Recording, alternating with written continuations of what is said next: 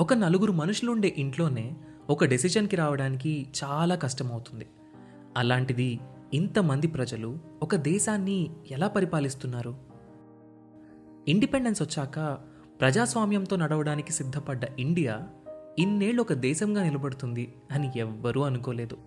అలాంటి the most complicated democracy అయిన India ఇన్నాళ్ళు ప్రపంచంలోనే అతిపెద్ద డెమోక్రసీగా ఎలా ఉంది? మనం దీన్ని ఎలా అర్థం చేసుకోవాలి? వీటన్నింటి గురించి మనకు అర్థమయ్యేలా చెప్పడానికి మొదలవుతున్న show decoding democracy with doctor JP hosted by me Sai Kiran Challa.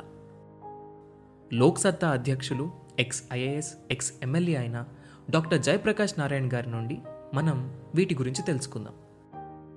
August ఫిఫ్టీన్త్న మొదలై ప్రతి ట్యూస్డే ఒక కొత్త ఎపిసోడ్తో మీ ముందుకు రాబోతుంది.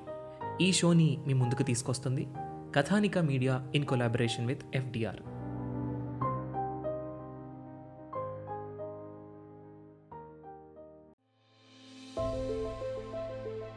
Indian కాన్స్టిట్యూషన్ని అందరూ బారోడ్ కాన్స్టిట్యూషన్ అంటారు. అంటే మన రాజ్యాంగం అరవై దేశాల నుంచి తీసుకున్న రాజ్యాంగం అని మన దేశంలో గొప్పతనం ఏమీ లేదని అంటే మన రాజ్యాంగం తయారు చేసిన విధానంలో గొప్పతనం లేదని ప్రపంచంలో ఉన్న సక్సెస్ స్టోరీస్ అన్నింటినీ తీసుకొని మనం తయారు చేశామని చాలామంది పొలిటికల్ సైంటిస్టులు అన్నారు. తప్పేంటి?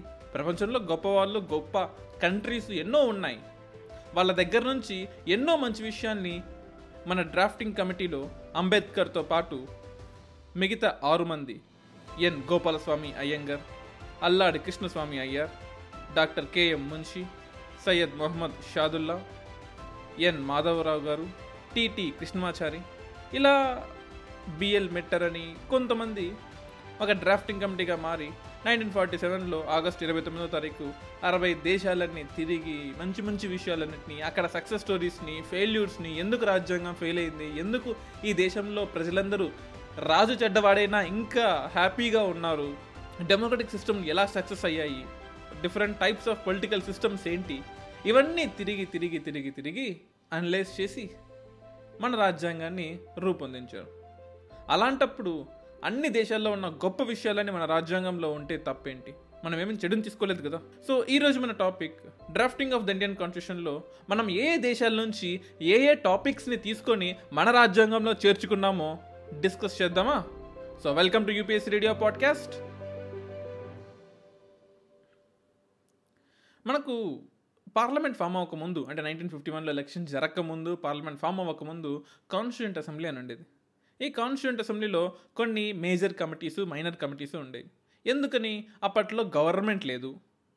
ఇండియన్ నేషనల్ కాంగ్రెస్ వాళ్ళే కంటిన్యూ అయ్యేవాళ్ళు పొలిటీషియన్స్గా. వాళ్ళని ఎన్నుకోవాల్సి వచ్చింది కొన్ని రోజుల పాటు.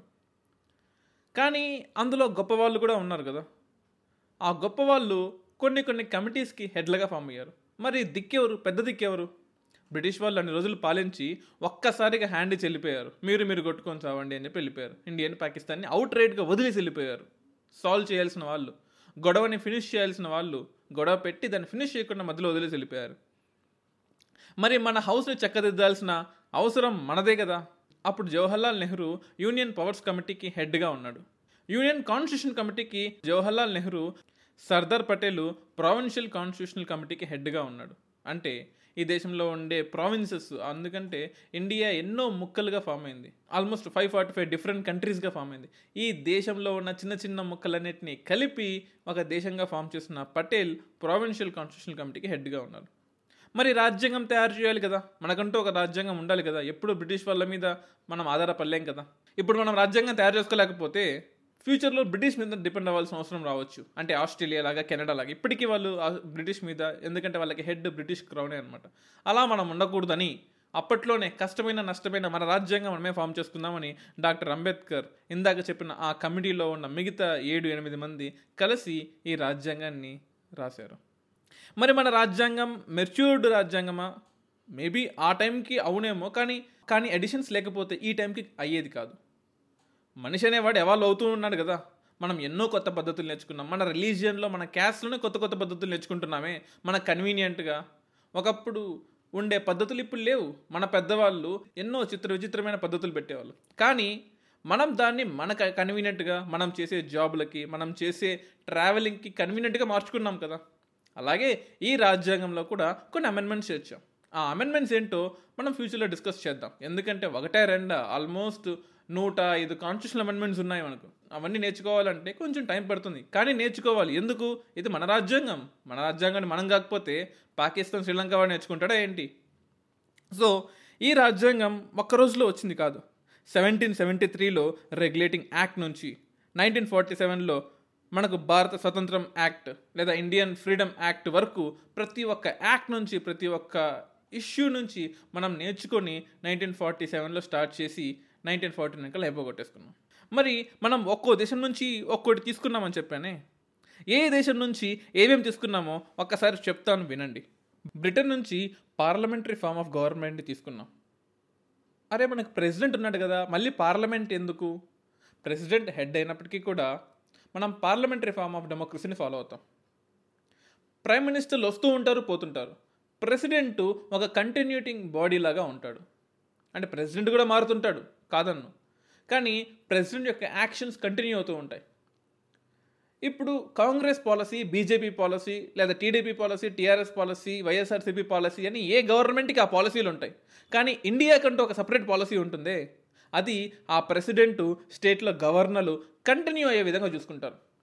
ఇప్పుడు మినిస్టర్ మారాడని లేదా సీఎం మారాడని పొలిటికల్ పార్టీ మారిందని మన పద్ధతులు మన ఐఏఎస్ ఆఫీసర్లు లేదా ఈ రాజ్యాంగంలో ఉన్న పాత చట్టాలన్నీ మార్చలేం కదా. కొత్త సీఎం వచ్చాడని చెప్పేసి కొత్త రోడ్లు కొత్త బిల్డింగ్లు కొత్త అడ్మినిస్ట్రేటివ్ ఆఫీసులు కొత్త సెక్రటరీలు కట్టం కదా. ఉన్న వాటినే యూజ్ చేసుకోవాలి. నువ్వు వస్తుంటావు పోతుంటావు. సో ఈ కంటిన్యూటీ ఏదైతే ఉందో అది గవర్నర్లు ప్రెసిడెంట్ చూసుకుంటాడు. సో ఆ పార్లమెంటరీ డెమోక్రసీ ప్రెసిడెంట్ గవర్నర్ ఉన్నా మనం ఫాలో అయ్యే ఈ పార్లమెంటరీ డెమోక్రసీ బ్రిటిష్ నుంచి తీసుకున్నాం. రూల్ ఆఫ్ లా బ్రిటిష్ నుంచి తీసుకున్నాం. అంటే చట్టం నిన్ను శాసించాలి తప్ప ఒక పొలిటీషియన్ కాదు. ఒక పొలిటీషియన్ శాసిస్తే ఏమవుతుంది? వాడికి నచ్చినట్టు చూసుకుంటాడు. వాడికి నచ్చిన మనుషుల్ని పెట్టుకుంటాడు. వాడికి నచ్చినట్టుగా డిజైన్ చేస్తాడు కాన్స్టిట్యూషన్ని కానీ లాని కానీ సిఆర్పిసిని కానీ ఐపీసీని కానీ. మనం ఎవరి చేత గవర్న్ చేయబడుతున్నాం? లా చేత. Rule of law. Of course మీరు అడగచ్చు. మరి ఆ చట్టం తయారు చేసేవాడే ఎదవైతే? కోర్టు ఉంది కదా. జ్యుడిషియల్ రివ్యూ ఉంది కదా. లాని తయారు చేసే ఎగ్జిక్యూటివ్లు పనికి రాని వాళ్ళు అనుకుందాం. ఆ చట్టాన్ని ఇంప్లిమెంట్ చేసిన లెజిస్లేటివ్లు చెడ్డ చట్టాలు చేసామనుకుందాం అంటే ప్రజలందరూ నాశనం అయిపోవాల్సిందేనా? లేదు కదా. ఎవరున్నారు మనల్ని కాపాడడానికి? కాన్స్టిట్యూషన్కి కాన్స్టిట్యూషన్ ఇచ్చిన జ్యుడిషియరీ సిస్టమ్ ఉంది. సో నువ్వు సీఎం అయినంత మాత్రాన సుప్రీంకోర్టు హైకోర్టు నీ మాట వినవు. నువ్వు సీఎం అవ్వచ్చు పిఎం అవ్వచ్చు. కోర్టు ముందు అందరూ సమానమే. అని కూడా రాజ్యాంగమే చెప్పింది. సో ఈ రూల్ ఆఫ్ లాని ఫాలో అవ్వండి. నీకు సుప్రీంకోర్టు ఉంది హైకోర్టు ఉంది నిన్ను ఎప్పుడు కాపాడతాయి? నీ హక్కులు ఎవరు తీయకుండా కాపాడుతుంది. అది rule of law. Legislative procedures కూడా బ్రిటిష్ నుంచి తీసుకున్నాం. అంటే చట్టం ఎలా తయారు చేయాలి? Single citizenship. అమెరికాలో లాగా నేను టెక్సస్ వాడిని అమెరికా వాడిని నేను చికాగో వాడిని అమెరికా వాడిని అనడానికి లేదు. నేను ఆంధ్ర వాడిని ఇండియన్ని. అనడానికి లేదు. Your Indian you are residing in a state called Andhra అంతే. డ్యూయల్ సిటిజన్షిప్ మనకు ఉండదు ఉన్న ఒకే ఒక డ్యూయల్ సిటిజన్షిప్ జమ్మూ కాశ్మీర్ని ఆర్టికల్ త్రీ సెవెంటీ తీసేసాం. So India is single citizenship. దీన్ని కూడా బ్రిటిష్ నుంచే తీసుకున్నాం. మన క్యాబినెట్ సిస్టమ్ క్యాబినెట్ ఎలా పనిచేయాలి వ్రిట్స్ అంటాం. అంటే చట్టం తన పని తను చేయకపోతే చెయ్యి అని గుర్తు చేసే రిట్స్. అలా కొన్ని రిట్స్ ఉన్నాయన్నమాట. మ్యాండమస్ అని సెర్ష్యూరరీ అని క్యూవరంటో అని అటువంటి రిట్స్. Parliamentary privileges. పార్లమెంటేరియన్గా ఒక ఎంపీగా నువ్వు ఏదైనా మాట్లాడితే ఫర్ ఎగ్జాంపుల్ నువ్వు ఒక చట్టం తయారు చేసావు. ఆ చట్టం వల్ల కొంతమందికి చెడు జరుగుతుంది. అలాగని చెప్పేసి నిన్ను పోలీసులు అరెస్ట్ చేయరు. ఆ ఫ్రీడమ్ మనుషులకే కాదు సిటిజన్స్కే కాదు పార్లమెంటేరియన్స్ కూడా ఉంది ఆ ప్రివిలేజెస్ ఆ ఫ్రీడమ్స్. దాన్ని కూడా మనం బ్రిటిష్ నుంచి తీసుకున్నాం. మరి యుఎస్ నుంచి ఏం తీసుకోలేదా? అమెరికా నుంచి తీసుకున్నాం. ఫండమెంటల్ రైట్స్ ప్రతి ఒక్కరికి పౌర హక్కు. ఇండిపెండెన్స్ ఆఫ్ జుడిషియరీ సో ఈ జుడిషియరీ కోర్టులు అనేది ఎవడి కింద బాన్సన్ కాదు. జడ్జ్ అనేవాడు ఎవరి మాట వినాల్సిన అవసరం లేదు. సిఆర్పిసిని ఐపీసీని వింటే చాలు. జుడిషియల్ రివ్యూ అంటే మన ఎమ్మెల్యేలు ఎమ్మెల్సీలు కానీ స్టేట్లో. సెంట్రల్ గవర్నమెంట్లో అయితే లోక్సభలో ఉండే ఎంపీలు రాజ్యసభలో ఉండే ఎంపీలు వీళ్ళు కానీ ఏదైనా ఒక చట్టం తయారు చేసి అందరూ ఇది యాక్సెప్ట్ చేయాల్సిందే అంటే జుడిషియల్ రివ్యూ జరిగి సుప్రీంకోర్టు ఎంటర్ అయ్యి అలా కుదరదు. చట్టానికి లేదా పీపుల్కి కాన్స్టిట్యూషన్కి వైలేటివ్గా ఉంటే నేను దీన్ని తీసేస్తాను అని judicial review మనకుంటుంది. Impeachment of the president president ఎలా తీసేయాలని? Removal of the supreme court and high court judges high court supreme court జడ్జిల్ని ఎలా తీసేయాలని? Post of vice president vice ప్రెసిడెంట్ని ఎలా అపాయింట్ చేయాలి? అసలు తన యొక్క రోల్ ఏంటి అనేది కానీ ఇవన్నీ మనం యూఎస్ కాన్స్టిట్యూషన్ నుంచి తీసుకున్నాం. మరి ఐరిష్ కాన్స్టిట్యూషన్ గురించి కూడా మనం కొన్ని తీసుకున్నాం. ఏమేమి తీసుకున్నామంటే directive principles of state policy అంటే ఒక స్టేట్ స్టేట్ అంటే ఆంధ్ర తెలంగాణ కర్ణాటక అని కాదు. ఈ దేశం. ఈ దేశం ఎటువంటి ప్రిన్సిపల్స్ని ఫాలో అవ్వాలి అనేది ఐరిష్ కాన్స్టిట్యూషన్ నుంచి తీసుకున్నాం. దాంతోపాటు రాజ్యసభలో ఉండే వాళ్ళని ఎలా ఎన్నుకోవాలి? మరి కెనడా నుంచి ఏమైనా తీసుకున్నామా అంటే yes federation with strong centre అంటే సెంట్రల్ గవర్నమెంట్ స్ట్రాంగ్గా ఉంటుంది స్టేట్స్ స్ట్రాంగ్గా ఉంటాయి. స్టేట్ కావాల్సిన పవర్స్ స్టేట్కి కావాల్సిన ఫ్రీడమ్ మనం ఇచ్చాం. అలాగే సెంట్రల్ గవర్నమెంట్కి కావాల్సిన ఆ స్ట్రాంగ్నెస్ ఆ యునిక్నెస్ ఆ రిజిడ్నెస్ కూడా మనకు ఇచ్చాం. అంటే ఒక ఫ్యామిలీలో పిల్లలకి ఫ్రీడమ్ ఉంది తల్లిదండ్రులు స్ట్రాంగ్గా ఉంటారు. రెండు యాక్సెప్ట్ అయ్యే విధంగా అనమాట అలాగే residuary powers in the centre. మిగిలిపోయిన పవర్స్ అన్నింటినీ సెంట్రల్ గవర్నమెంట్కి లేదా స్టేట్ గవర్నమెంట్కి ఎలాగ డిస్ట్రిబ్యూట్ చేయాలి? స్టేట్ గవర్నర్స్ని ఎలా అపాయింట్ చేయాలి? సుప్రీంకోర్టులో ఉన్న అడ్వైజరీ జ్యూరిస్డిక్షన్ ఎలా పనిచేయాలి? ఇవన్నీ కెనడా నుంచి తీసుకున్నాం. ఆస్ట్రేలియా నుంచి కూడా కొన్ని తీసుకున్నాం. Concurrent list. అంటే రాజ్యాంగంలో ఏ పని ఎవరు చేయాలి అనేది క్లియర్గా రాసుంటుంది అనమాట స్టేట్స్ పని ఏంటి సెంట్రల్ పని ఏంటి అని. Freedom of trade. అంటే న్యూస్ పేపర్స్ కానీ లేదా ఇంకేదైనా జిఎస్టీ ఐటమ్స్ కానీ ఇండైరెక్ట్ ట్యాక్స్ లోపలికి వచ్చే ఐటమ్స్ కానీ లేదా ఆక్టోరై ట్యాక్స్ కానీ ఇలా ఎవరు ఎక్కడ ట్యాక్స్ ఇవ్వాలి ఏ గూడ్స్ని ఫ్రీగా పంపించుకోవచ్చు ఒక స్టేట్ నుంచి ఇంకో స్టేట్కి ఏ గూడ్స్ని రెస్ట్రిక్ట్ చేయొచ్చు. ఇవన్నీ కూడా మనం ఆస్ట్రేలియా నుంచి నేర్చుకున్నాం తీసుకున్నాం కూడా. Commerce and inter course and joint sitting of two houses ఏదైనా లోక్సభ రాజ్యసభలో గొడవబడి ఏదైనా ఒక ఇష్యూ జరిగినప్పుడు ఒక లా ఆగిపోయినప్పుడు రెండు హౌసెస్లో ఉన్న వాళ్ళని కంబైన్ చేసి ఒక చట్టం తయారు చేయొచ్చు. అలాగే రష్యా నుంచి కూడా తీసుకున్నాం ఫండమెంటల్ డ్యూటీస్ సో అమెరికా నుంచి ఏమో ఫండమెంటల్ రైట్స్ ఎందుకంటే అమెరికాలో ఉండే వాళ్ళు ఫ్రీడమ్ కోరుకుంటారు. సోవియట్ యుగ కాన్స్టిట్యూషన్ అంటే అప్పట్లో యుఎస్ఎస్ఆర్ అనేవాళ్ళం కదా. సో నైన్టీన్ నైన్టీ వన్ ముందు ఆ రష్యా నుంచి మనం ఏం తీసుకున్నామంటే ఫండమెంటల్ డ్యూటీస్ వా వాళ్ళ రాజ్యాంగం ఏమని కోరుకుంటుంది? నువ్వు చేయాల్సిన డ్యూటీ నువ్వు చేయి అంటుంది. అమెరికా రాజ్యాంగం నీకు ఇవ్వాల్సిన డ్యూటీస్ కూడా ఉన్నాయి అవి నువ్వు తీసుకో ఉంటుంది సో రెండింటినీ తీసుకున్నాం. అటు ఎక్స్ట్రీమిజం ఒక సైడ్ ఏమో ఎక్స్ట్రీమిజం రష్యా లాంటిది. సోవియట్ సోవియట్ యూనియన్ లేదా సోషలిజం లాంటిది. ఒక సైడ్ క్యాపిటలిజం లాంటిది. అటు సోషలిజం నుంచి అటు క్యాపిటలిజం నుంచి. రెండింటినీ తీసుకున్నాం. ఒక డిఫరెంట్ కాన్స్టిట్యూషన్ అనమాట మంది సోషల్ ఎకనామిక్గా పొలిటికల్గా చేయాల్సినవి. అలాగే ఫ్రెంచ్ నుంచి రిపబ్లిక్ అనే పదాన్ని అంటే రిపబ్లిక్ అంటే కేవలం రిపబ్లిక్ అనే పదమనే కాదు. పీపుల్ మన పొలిటీషియన్స్ని ఎలా ఎన్నుకోవాలి? రిపబ్లిక్. లిబర్టీ అనేదాన్ని అంటే ఫ్రీడమ్ ఇచ్చే ఇవ్వడం. ఎప్పుడైనా సరే లిబర్టీ లేకపోతే కొత్త కొత్త థాట్స్ రావు. ఇప్పుడు కొన్ని కొన్ని స్కూల్స్లో ఇంటర్మీడియట్ స్కూల్స్లో రోజుకి పది గంటలు కూర్చోబెట్టి పదిహేను గంటలు కూర్చోబెట్టి ఒకటే టాపిక్ని బట్టి కొట్టిపించి నల్ల డౌట్స్ చెప్పి దానికి పది ఎగ్జామ్లు పెట్టి state first state second state third అని వచ్చే రెండు మూడు కాలేజీలు ఉన్నాయి. మీ అందరికి తెలిసే ఉంటుంది కదా. కోర్స్ చాలామంది దానిలో చదివి ఉంటారు. అలా చదివితే యూ మే గెట్ మార్క్స్ కానీ నీకు ఓన్గా థింక్ చేసే లిబర్టీ లేదు. దానివల్ల తీరే నష్టం చేకూరుతుంది. So liberty equality and fraternity in the preamble ప్రియాంబుల్లో మనం పెట్టుకున్నామే ఈక్వాలిటీ ఉండాలి ఫ్రెటర్నిటీ అంటే ప్రతి ఒక్కటి అంటే డిగ్నిటీని మెయింటైన్ చేసే ఫ్రెటర్నిటీ ఉండాలి లిబర్టీని కలిగి ఉండాలి అని మన కాన్స్టిట్యూషన్లో రాస్తున్నాం.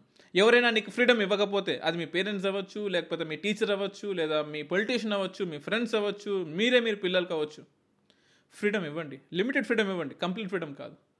అరే ఫ్రీడమ్ ఇవ్వాలని చెప్పేసి లిబర్టీ ఉండాలని చెప్పేసి రాజ్యాంగంలోనే రాసుకున్నామే. మన దేశమే ఫ్రీడమ్ని కోరుకునే దేశం అండి. అటు సోషలిస్ట్ భావాలు ఉండి అరే India is a sovereign socialist అని మన ఫస్ట్ టూ త్రీ వర్డ్స్లోనే సోషలిస్ట్ గవర్నమెంట్ మంది అని చెప్పుకొని కిందకు వచ్చేసరికి ప్రియాంబుల్లో లిబర్టీ ఇస్తున్నా నీకు అని చెప్పారు. అంటే అర్థం చేసుకోండి ఎంత యూనిక్ గవర్నమెంట్ ఎంత ఎంత యూనిక్ కాన్స్టిట్యూషన్ మంది. ఆఖరికి సౌత్ ఆఫ్రికా నుంచి కూడా మనం కొన్ని తీసుకున్నాం. అమెండ్మెంట్ ఆఫ్ ద కాన్స్టిట్యూషన్ రాజ్యాంగాన్ని ఎలా అమెండ్ చేయాలి? ఎలా మార్చాలి? కొత్త కొత్త ఆలోచనలకి కొత్త ఐడియాస్కి తగ్గట్టుగా మన రాజ్యాంగం కూడా మారాలి. పొలిటీషియన్స్ ప్రజలే కాదు రాజ్యాంగం కూడా మారాలి. అలాగే జపనీస్ కాన్స్టిట్యూషన్ నుంచి ప్రొసీజర్ ఎస్టాబ్లిష్డ్ బై లా కూడా మనం ఇంక్లూడ్ చేసుకున్నాం. ఇవన్నీ ఈ దేశాల నుంచి మనం తీసుకున్న కొన్ని ఇంపార్టెంట్ థింగ్స్ మన దేశం నుంచి కూడా శ్రీలంక వాళ్ళు నేపాల్ వాళ్ళు మయన్మార్ వాళ్ళు ఎన్నో దేశాలు మన దేశం నుంచి కూడా తీసుకున్నారు. బట్ దాని గురించి ఎవరు మాట్లాడరు. ఇండియా అన్ని దేశాల నుంచి కాపీ కొట్టిందంటారు. ఎస్ కాపీ కొట్టాం. దేన్ని కొట్టాం? మనకన్నా మెచ్యూర్డ్ డెమోక్రసీస్ అయిన US Irish Canadian Australian French South African Japanese constitution నుంచి మనం మంచి విషయాల్ని మాత్రమే తీసుకున్నాం కదా. మనకు నైన్టీన్ ఫిఫ్టీ వన్లో యూనివర్సిటీ ఆఫ్ మెద్రాస్ అప్పట్లో మెద్రాస్ యూనివర్సిటీ చాలా ఫేమస్ అనమాట అంటే ఇప్పుడు యూనివర్సిటీ ఆఫ్ ముంబై లాగా ఢిల్లీ యూనివర్సిటీ లాగా. సో మద్రాస్ యూనివర్సిటీలో నైన్టీన్ ఫిఫ్టీ వన్లో ఒక సభ పెట్టి దానికి హెడ్గా హెడ్గా అంటే ఒక మెయిన్ స్పీచ్గా ఐవర్ జెన్నింగ్స్ని పిలిచాం. ఒక బ్రిటిష్ లాయర్ అనమాట క్యాంబ్రిడ్జ్ యూనివర్సిటీలో వైస్ ఛాన్సలర్గా చేశాడు. అంటే that one of the greatest post. So ఆయన్ని పిలిచాం. మిస్టర్ ఐవర్ జెన్నింగ్స్ మా కాన్స్టిట్యూషన్ ఇప్పుడే పుట్టింది.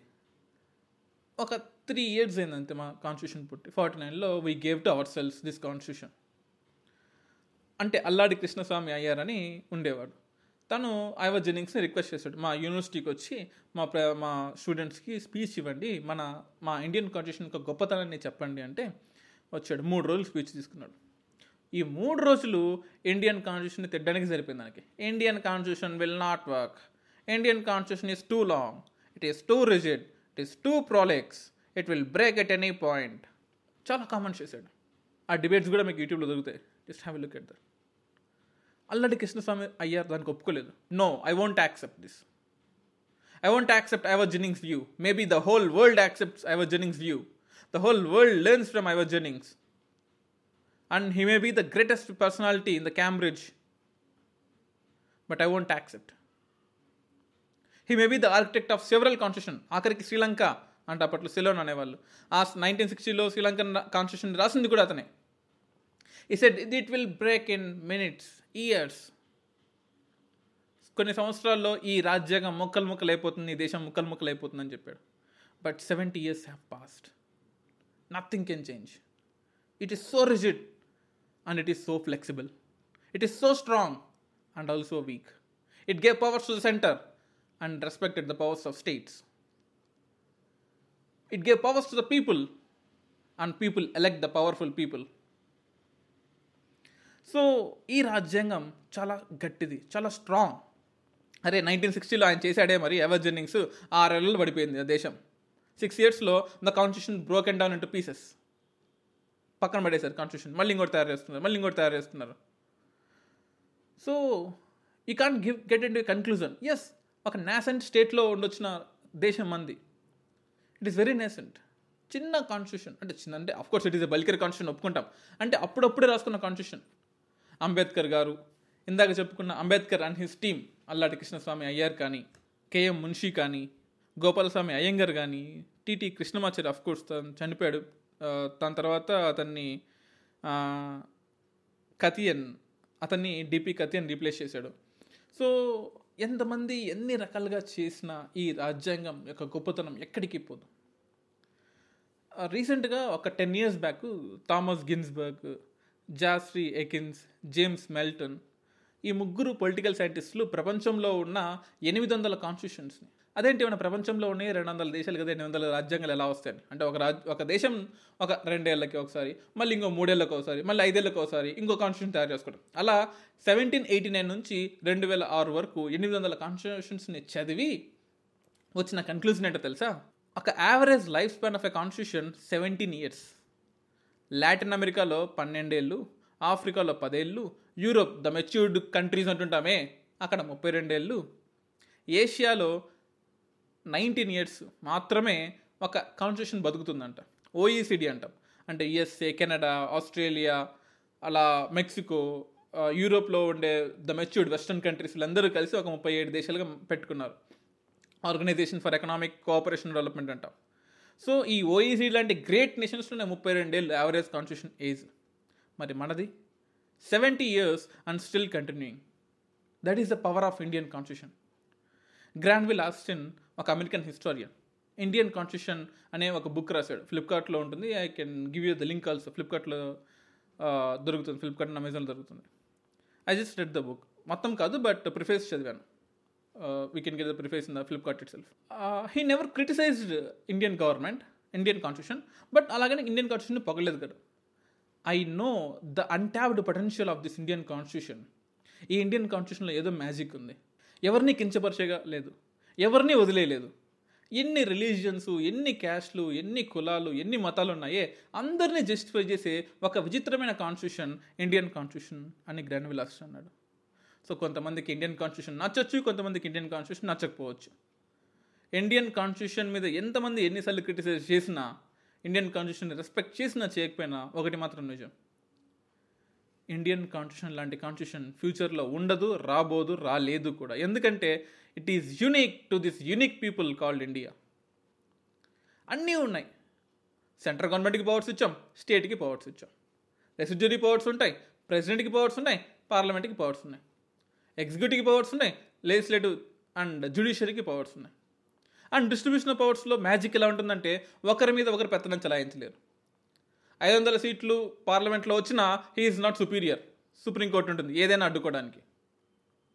కోర్టులో ఉన్న జడ్జిలన్నింటినీ నేనే నియమించుకుంటాను అంటే పార్లమెంటు ప్రెసిడెంట్ ఉంది నీ జడ్జిని తీసేయడానికి. ఎగ్జిక్యూటివ్ నేను యూపీఎస్సీ చదివి వచ్చాను నేను గొప్ప నన్ను ఎవడు ఏమీ చేయలేడు అంటే within minutes fraction of second minister personal జాబ్ని తీసేయచ్చు. స్టేట్ గవర్నమెంట్ నేను ఒక డిప్ సపరేట్ స్టేట్ నన్ను ఎవడు ఏమీ చేయలేడు అంటే all the powers of the state defence కానీ టెలికమ్యూనికేషన్స్ కానీ రోడ్వేస్ కానీ నేను సెంట్రల్ గవర్నమెంట్ పవర్లో ఉంటాయి.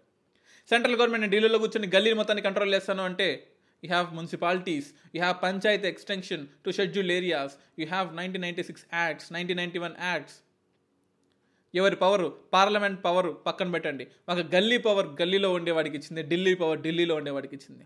ద బ్యూటిఫుల్ కాన్స్టిట్యూషన్ కదా. ఏ రోజుకి ఆ రోజు అమెండ్మెంట్ చెందుతూనే ఉంది. అమెరికన్ కాన్స్టిట్యూషన్ ఇప్పటికీ ఒక ఇరవై కాన్స్టిట్యూషన్ అమెండ్మెంట్స్ కూడా జరగలేదు. మనకు వంద పైన జరిగాయి ఈ డెబ్బై ఏళ్ళలో. ఇక మీద కూడా జరుగుతాయి. తప్పేంటి? జరిగితే. మార్పు మంచిదే కదా. So it is so rigid and so flexible this is the making of Indian constitution మరిన్ని ఎపిసోడ్స్ కోసం యూపీఎస్సీ రేడియో పాడ్కాస్ట్కి స్టేట్ ఉండమండి మీ ఫేవరెట్ యాప్స్లో Spotify Gaana Jio Saavn Google podcast Apple podcast పేటీఎంలో కూడా మీరు ఈ యూపీఎస్ రేడియోని వినొచ్చు. సో నెక్స్ట్ ఎపిసోడ్లో మరికొన్ని ఇంట్రెస్టింగ్ అప్డేట్స్ కలుద్దాం. అంటిల్ దెన్ జై హింద్